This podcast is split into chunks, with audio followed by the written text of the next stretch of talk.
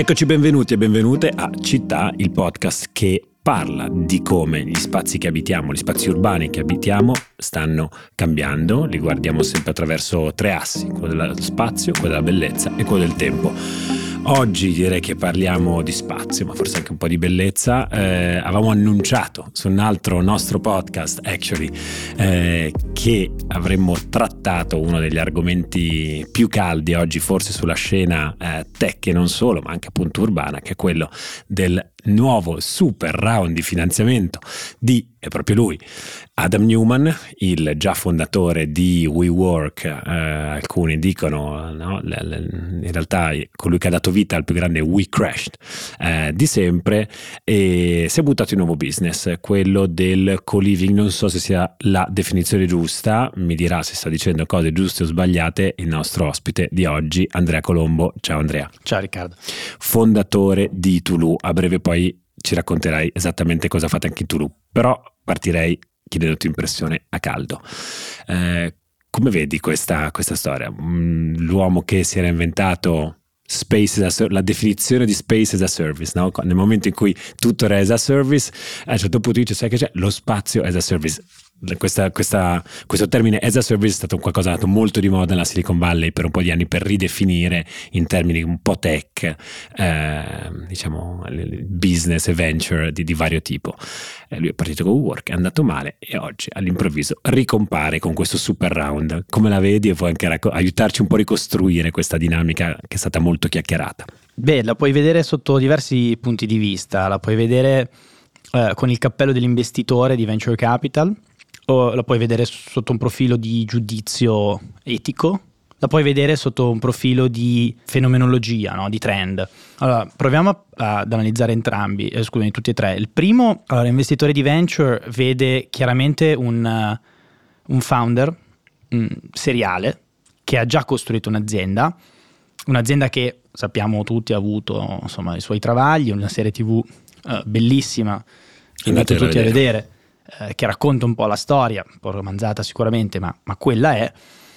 Però è un imprenditore che ha quotato un'azienda alla fine, che doveva valere quarantasette miliardi, è stato un crash, è andata a quotarsi a nove miliardi, oggi vale tre virgola sei bilioni, quindi comunque un founder che ha abbastanza track record, è sicuramente stato un, una persona che ha impattato in maniera molto significativa sul mondo del, dell'ufficio, quindi dell'immobiliare commerciale e più in generale sul, sul mondo del tech. Quindi l'investitore di venture che ama reinvestire su uh, serial founder, eh, serial entrepreneur, ovviamente ha preso la palla al balzo, e tra l'altro non stiamo parlando di uh, un fondo di venture qualsiasi, ma stiamo parlando di Andreessen Horowitz, uh, che è uno dei principali fondi americani. Tanto per dare la size, solo l'anno scorso ha raccolto quattordici miliardi di dollari. Uh, è uh, Marc Andreessen il partner che ha gestito l'investimento, è stato nel board di Facebook, uh, è stato il founder di Netscape, quindi parliamo di veramente i, i leader uh, indiscussi della venture capital del mondo, perché è quasi come se dove passa Andreessen è come se mettesse un, un marchio di qualità quasi, sì, no, sull'azienda, perché così così si, poi ah, questi sbagliano, eh, però sicuramente sicuramente sì. Allora, il gi- giudizio più etico, mi piace ripensare un po' alla mitologia greca, eh, perché secondo me lui, eh, Adam Neumann, interpreta perfettamente il concetto di hubris, eh, che i classicisti ricorderanno, questa tracotanza, no? Cioè questa ehm, voglia di ehm, desiderio di superare sempre i limiti, di essere molto eh, ambizioso, troppo. E, e questa cosa è stata alla fine WeWork, perché la visione e la, eh, l'idea e anche parte dell'execution che ha fatto sono straordinari. WeWork è veramente un category definer lì, cioè oggi quando pensi a co- al coworking pensi a tutti gli effetti WeWork, certo. A WeWork, o, o quantomeno è stato chi, l'operatore che l'ha introdotto, quindi sicuramente ha avuto una grandissima visione, una grande capacità di uh, raccogliere capitale, di uh, costruire uh, team, visione. È chiaro che l'execution è mancata, quindi questo credo che poi, vabbè, dagli errori si impari. Così come possiamo prendere dai classici greci l'ubris, possiamo prendere la tradizione cristiana, il perdono, e, e dire, bah, secondo me eh, dare una seconda chance a qualcuno che ci riprova, ci è riuscito, perché alla fine si è intascato circa un miliardo di euro prima, esatto, e adesso ancora al dieci per cento dell'azienda, quindi cioè, che già ci è riuscito per lui però, e, e meno magari per i dipendenti, meno per gli azionisti. Vedere cosa combina adesso in una nuova iniziativa dove io mi auguro, Eh, ovviamente potrà avere più guidance, più controllo. da parte degli investitori. Secondo me un punto anche poi che ti, ti, ti riporto anche come domanda rispetto a come interpreti questa sua nuovo modo di reinventarsi è quello dell'effettiva, diciamo, componente tech all'interno di quello che fa, perché quello che è stato vissuto un po' come da alcuni a posteriori come una presa in giro di WeWork, che WeWork ha raggiunto delle valutazioni incredibili perché lui era riuscito ad unire ad un business estremamente tradizionale, che è quello dell'affitto, diciamo, eh, del, del, diciamo mettere a rendita degli spazi immobiliari, ha detto no, no, un momento, questa è una tech company. E poi è venuto fuori una serie di dubbi sul fatto che effettivamente qu- quanta tecnologia ci fosse dentro. E chiaramente che cosa succede nel mondo degli investimenti? Nel momento in cui tu riesci a dimostrare che sei non un business tradizionale ma una tech company, quello che succede è che questi famosi moltiplicatori del valore della tua azienda crescono enormemente. Questo, diciamo, per chi non, non fosse avvezzo al mondo, al, mondo, al mondo degli investimenti di quel tipo. A questo giro eh, non so ancora quale sia il moltiplicatore che verrà applicato alla eh, società, la, la nuova Flow si chiama, giusto? Sì. Vedi una componente tecnologica in questa nuova, questa nuova o, o perlomeno diciamo innovazione, un grado di innovazione in questo suo nuovo modo di interpretare eh, il settore immobiliare, e poi magari iniziamo anche a spiegare che cos'è questa cosa che sta cercando di fare. Sì, allora piccolo passo indietro, allora sicuramente WeWork non è che avesse tutta questa componente tecnologica ovviamente, però ha avuto la velocità di execution di una startup, cioè loro hanno preso uh, un sacco di, mh, milio- di milioni di metri quadrati di, uh, scusate, di, di square feet, quindi di, eh, come, come usano gli americani, uh, a una velocità incredibile. Quindi loro hanno adottato il paradigma della startup a un settore, quello immobiliare, che è completamente lontano dal, dalla velocità di execution di una startup, nel senso che l'immobiliare, perché è lento, immobiliare eh, non ha certamente la velocità di, di, una, di un'azienda software. E, e, e quindi sì, non c'era la componente tecnologica, anche se lui ovviamente la, la, la raccontava, ma quello che è stato di venture è stata la velocità con cui ha fatto uh, WeWork, fino ad arrivare a una grande crescita dei ricavi e anche però un'insostenibilità del business model, perché nel real estate se vuoi crescere veloce devi strapagare canone, strapagando canone poi ti diventa insostenibile il modello di business, quindi è lì dove è un po' crollato tutto.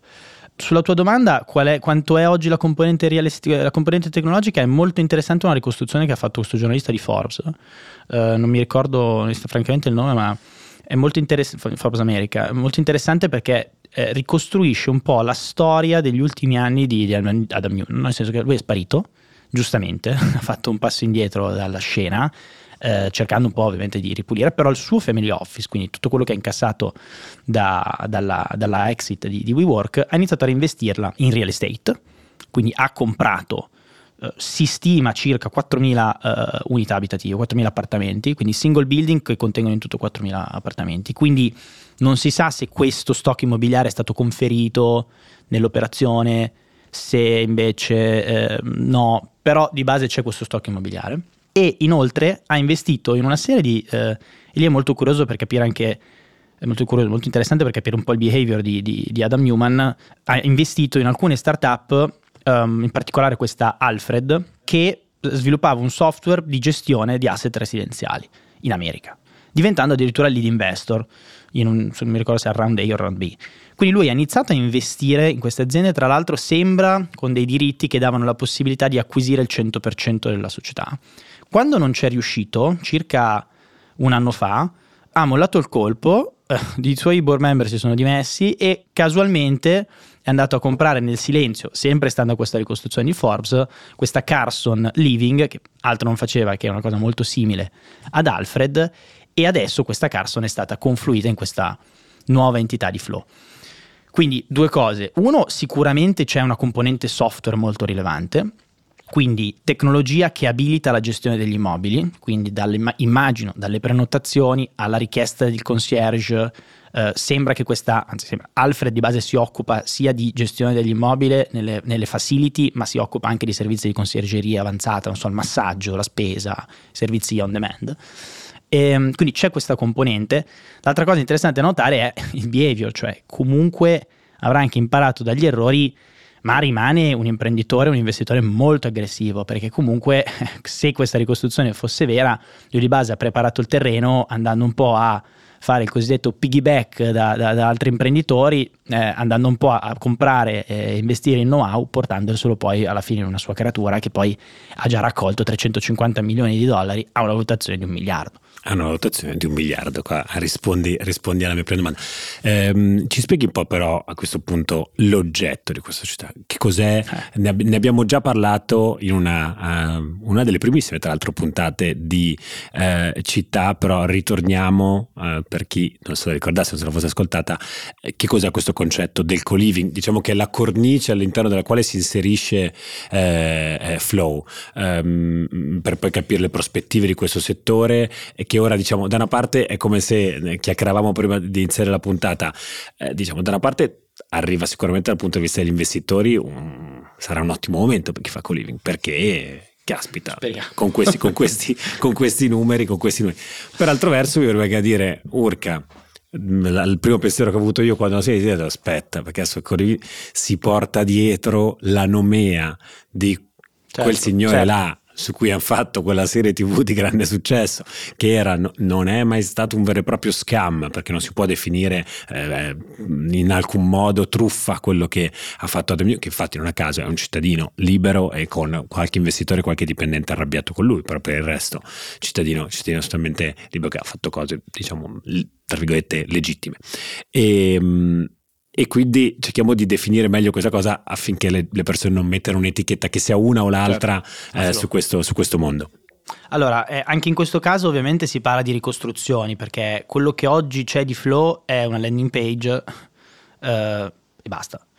Um, quindi non si spiega, non si capisce, um, e, e quindi si, si, dobbiamo utilizzare un po' le ricostruzioni da due fonti essenzialmente. Una è questo articolo di Forbes che riportavo prima, e l'altro è eh, invece l'ho, l'ho recuperato in mentre, bellissima foto tra l'altro in apertura, uh, Jane Martin, Alex Conrad e Cyrus Farivar sono i tre autori, ecco, del perfetto. pezzo. E l'altra è la ricostruzione dei razionali di ogni fondo di venture quando fa un investimento, ogni fondo, molti fondi di venture capital quando fanno un investimento soprattutto così importante cercano di ovviamente giustificare e spiegare il motivo per cui è stato fatto questo investimento. Quindi Andreessen Horowitz ha fatto sul sito della, dell'azienda Marc Andreessen ha fatto sul sito, sul sito dell'azienda un'analisi sul perché. Allora, mi fa piacere notare che eh, le cose da cui sono partite sono le stesse da cui siamo partiti noi, no? Quindi noi di Tolou, quindi diciamo, nel nostro nel nostro modello, detto che Flow è flow punto life, così come Tolou è Tolou punto life, quindi eh, anzi, coincidenze? La, coincidenze. Ma al di là di quello, diciamo, si è partito dal tema della cosiddetta housing shortage, di cui abbiamo già parlato negli altri podcast di Città, cioè c'è un problema di domanda di abitare e di offerta di, di, di case, e, e che, che c'è un mismatch molto forte, e quindi il punto di partenza della tesi di investimento di, di Andreessen Horowitz è questa, quindi housing shortage. E l'altra è questa che sempre Marc Andreessen definisce come eh, soulless experience, cioè un'esperienza senza personalità, senza spirito, senza niente, cioè quando Uh, e, e immagino che molte delle persone che ascoltano questo podcast possano empatizzare. Chi vive in affitto, chi ha vissuto in affitto, non ha vissuto nella maggior parte dei casi un'esperienza felice. Perché? Perché la casa non era probabilmente adeguata. Lui, ad esempio, fa delle domande provocatorie del tipo: ma tu conoscevi i vicini o li hai mai conosciuti? Uh, avevi remore nell'inv- nell'invitare amici o parenti perché magari non vivevi in un contesto uh, adeguato? Soffrivi di solitudine? Eh, chi c'è passato, io ci sono passato quattro anni a Lugano, sa di cosa si sta parlando di, questa, di questo, quindi c'è un tema di eh, disagio, ok, nell'affitto. Quindi questi due temi che sono, diciamo, senso di solitudine e abbandono legato a come, a come vivi, e housing shortage, portano un grande investitore come Marc Andreessen a investire su questo trend. Il trend qual è? Di rivoluzionare il modo in cui le persone vivono, cioè lui parla deliberatamente di: non c'è stata innovazione nel settore del residenziale, non c'è innovazione nel modo in cui le persone abitano, ecco Flow è quell'innovazione. Questa innovazione poi bisogna capire, abbiamo detto prima che c'è un layer tecnologico, quindi immagino un'app collegata a magari al sistema di intelligenza dell'immobile che si chiama Building Management System, che faccia fare cose in maniera più uh, smart rispetto a quello che magari possono fare gli edifici standard, che vuol dire nulla di, di così rivoluzionario, eh, però prenotare servizi, abilitare la community, quindi tutto quello che può fare una tecnologia. A questo si unisce la componente immobiliare, cioè perché così tanti soldi? No? Perché trecentocinquanta milioni? È perché se Flow, come io immagino, oltre a diventare un'azienda software, diventa anche un operatore real estate, questi mobili vanno comprati. Uh-huh. trecentocinquanta milioni di dollari equity ti consente di avere più del doppio di questo valore anche in debito, quindi debito. Parliamo di circa un miliardo di euro che possono essere investiti nell'acquisto di asset immobiliari. Lo farà o non lo farà? Non è dato sapersi. Un miliardo sembra una cifra molto grande, in realtà nel residen- nell'immobiliare è niente. È Se molto prendiamo piccola. I grandi operatori, i grandi fondi, sappiamo quanto investono. I, Parliamo i, di fondi con black, centinaia esatto. di miliardi di, di, di, di dollari, quindi capire che cosa Flow farà è ancora molto presto. Io credo che alla componente software a, a, aggiungerà questo nuovo concetto di vivere, che appunto tutti i vari operatori di build to rent, residenza in affitto, co-living stanno cercando di portare avanti, e cioè questa soulless experience, quindi questa esperienza dell'affitto senza tipo di, di senza personalità, senza qualità, eccetera. Ecco, aumentarla, abilitare le relazioni, fare veramente che questi immobili funzionino come delle vere e proprie community. A Milano, l'avevo già detto, il quaranta per cento delle persone non conosce il proprio vicino. Quindi veramente f- creare questa infrastruttura anche immobiliare che consenta la valorizzazione delle relazioni, la qualità dell'abitare. Ecco, qui effettivamente c'è un elemento di, di, di innovazione che è da capire come verrà declinato, ma sicuramente è una cosa su cui anche noi come Tolou stiamo lavorando da due anni, quindi quello è un po' la direzione di tecnologia e immobiliare. Quali, mh, provo, provo, adesso ci allontaniamo un attimino da, da, da Neumann, così togliamo eh, qualsiasi etichetta e rip- ritorniamo un po' sull'Italia. Quali sono le principali sfide per... Mm, questo ne avevamo parlato appunto, so vorrei vedere se, se nel mentre è cambiato qualcosa anche eh, per, per, per lo sviluppo di questo settore oggi eh, qui da noi. Eh, posso, parlo di sfide potenzialmente regolatorie ma anche culturali. Mm-hmm. Ma allora eh, so, io credo che siano le stesse un po' in tutto il mondo, nel senso che perché ha investito Andreessen Horowitz in Flow, scusami se ci ritorno, e non banalmente un fondo di real estate? Perché gli operatori real estate mh, ragionano, diciamo, con paradigmi completamente diversi, no? Eh, la velocità non è, è importante, ma non come quella di un fondo di venture.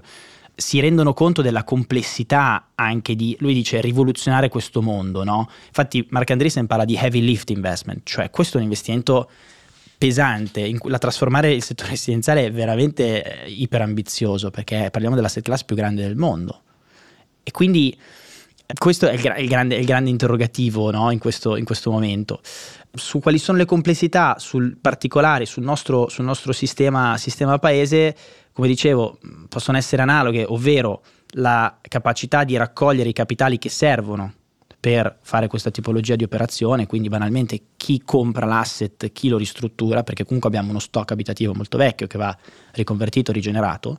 Quindi, con tutti questi bonus ormai sarà tutto eh, sì. sarà, sarà fresco e nuovo più o meno, eh, quindi chi, chi dà i capitali, e dall'altra parte ovviamente il time to market, nel senso che tutti gli operatori come noi che cercano di fare questo, questo lavoro ovviamente si confrontano uh, con una serie di complessità che sono legate proprio alla natura dell'investimento, alla natura del real estate, cioè fare i lavori, che già di per sé è molto time consuming, ma soprattutto fare il progetto e trovare la quadra con l'amministrazione.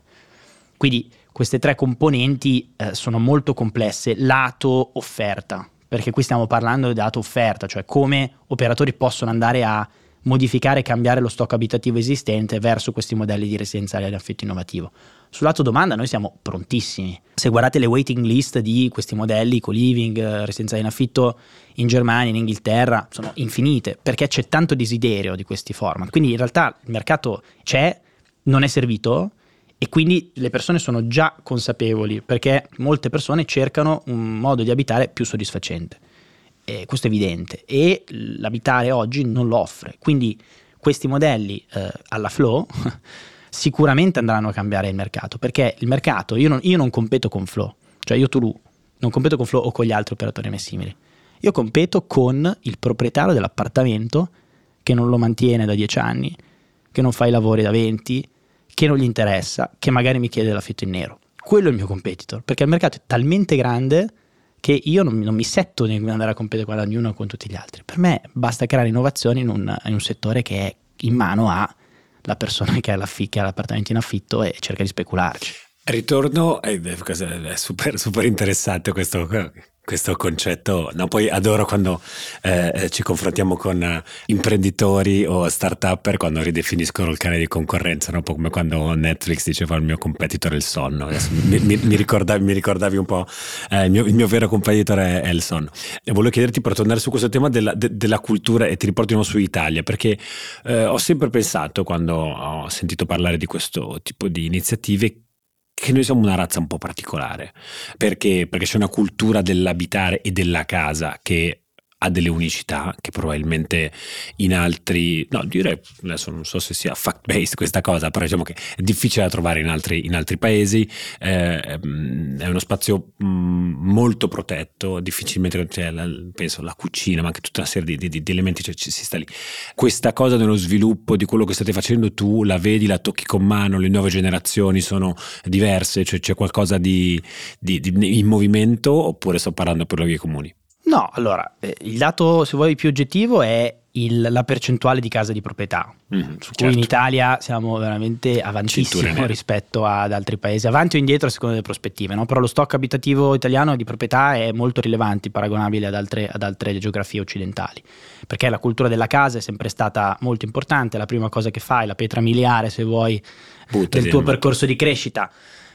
Questo forse per la generazione, non tanto la nostra millennial, definiamola, forse per le generazioni prime, eh, questa più, anche questa è un'interpretazione, però sicuramente la casa qua in Italia, la, la casa di proprietà ha una sua importanza, ma come dicevamo prima questo è un mercato illimitato, sconfinato, no? Quindi il fatto di portare questo tipo di innovazione di eh, residenziale in affitto comunque va a coprire una, una fetta di mercato che, anche fosse il cinque per cento, il dieci per cento, il quindici per cento della domanda, parliamo comunque di una domanda eh, veramente, veramente grande, no? Quindi spazio per tanti operatori e tanta innovazione nel settore, cioè ci sarà sempre chi preferirà vivere da solo, ci sarà sempre chi preferirà avere la casa di proprietà, però è un dato di fatto che oggi comprare casa è difficile, perché al di là di, di il prezzo al metro quadro, ma purtroppo, e qui anche voi con Will avete fatto di recente un'infografica molto interessante, eh, eh, la ricchezza eh, della nostra generazione non è assolutamente comparabile a quella delle precedenti, quindi ci manca l'equity,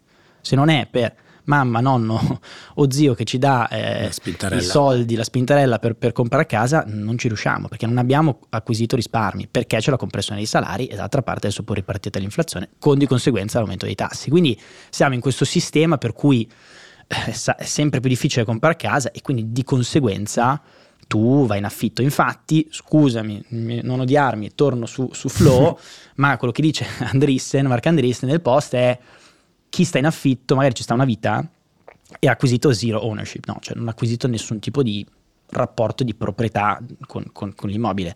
Non è chiaro anche lì se, se, se vorranno innovare su questa parte, cioè quindi dare la possibilità, la possibilità di acquisire di una parte, una percentuale, non è chiaro, però sicuramente anche questo come tu lo noi ce lo poniamo, no? Cioè il fatto che magari persone per cinque, dieci, quindici, venti anni rimangono in affitto e alla fine non si ritrovano con niente. Questo è un'altra, insomma, piaga eh, molto rilevante, probabilmente deve essere risolta e magari verrà risolta da loro in maniera molto brillante, non lo so. Vedremo, vedremo se eh, il buon Adam eh, riuscirà a portare una, un'ondata di innovazione in questo settore, secondo me è molto interessante come dicevi tu in chiusura, eh, su esattamente siamo, siamo una generazione che vive in condizioni molto diverse da quelle dei nostri genitori, sicuramente però appunto anche eh, a fronte di queste mutate condizioni si aprono nuove esigenze, nuovi mercati e quindi anche magari eh, nuove opportunità e quindi anche nuovi modi di vivere le nostre città, ed è così che chiudiamo questa, questa puntata di Città. Grazie mille ancora Andrea Colombo, founder e C E O di Tolou. Grazie, grazie a te Riccardo. Alla prossima. Ciao a tutti.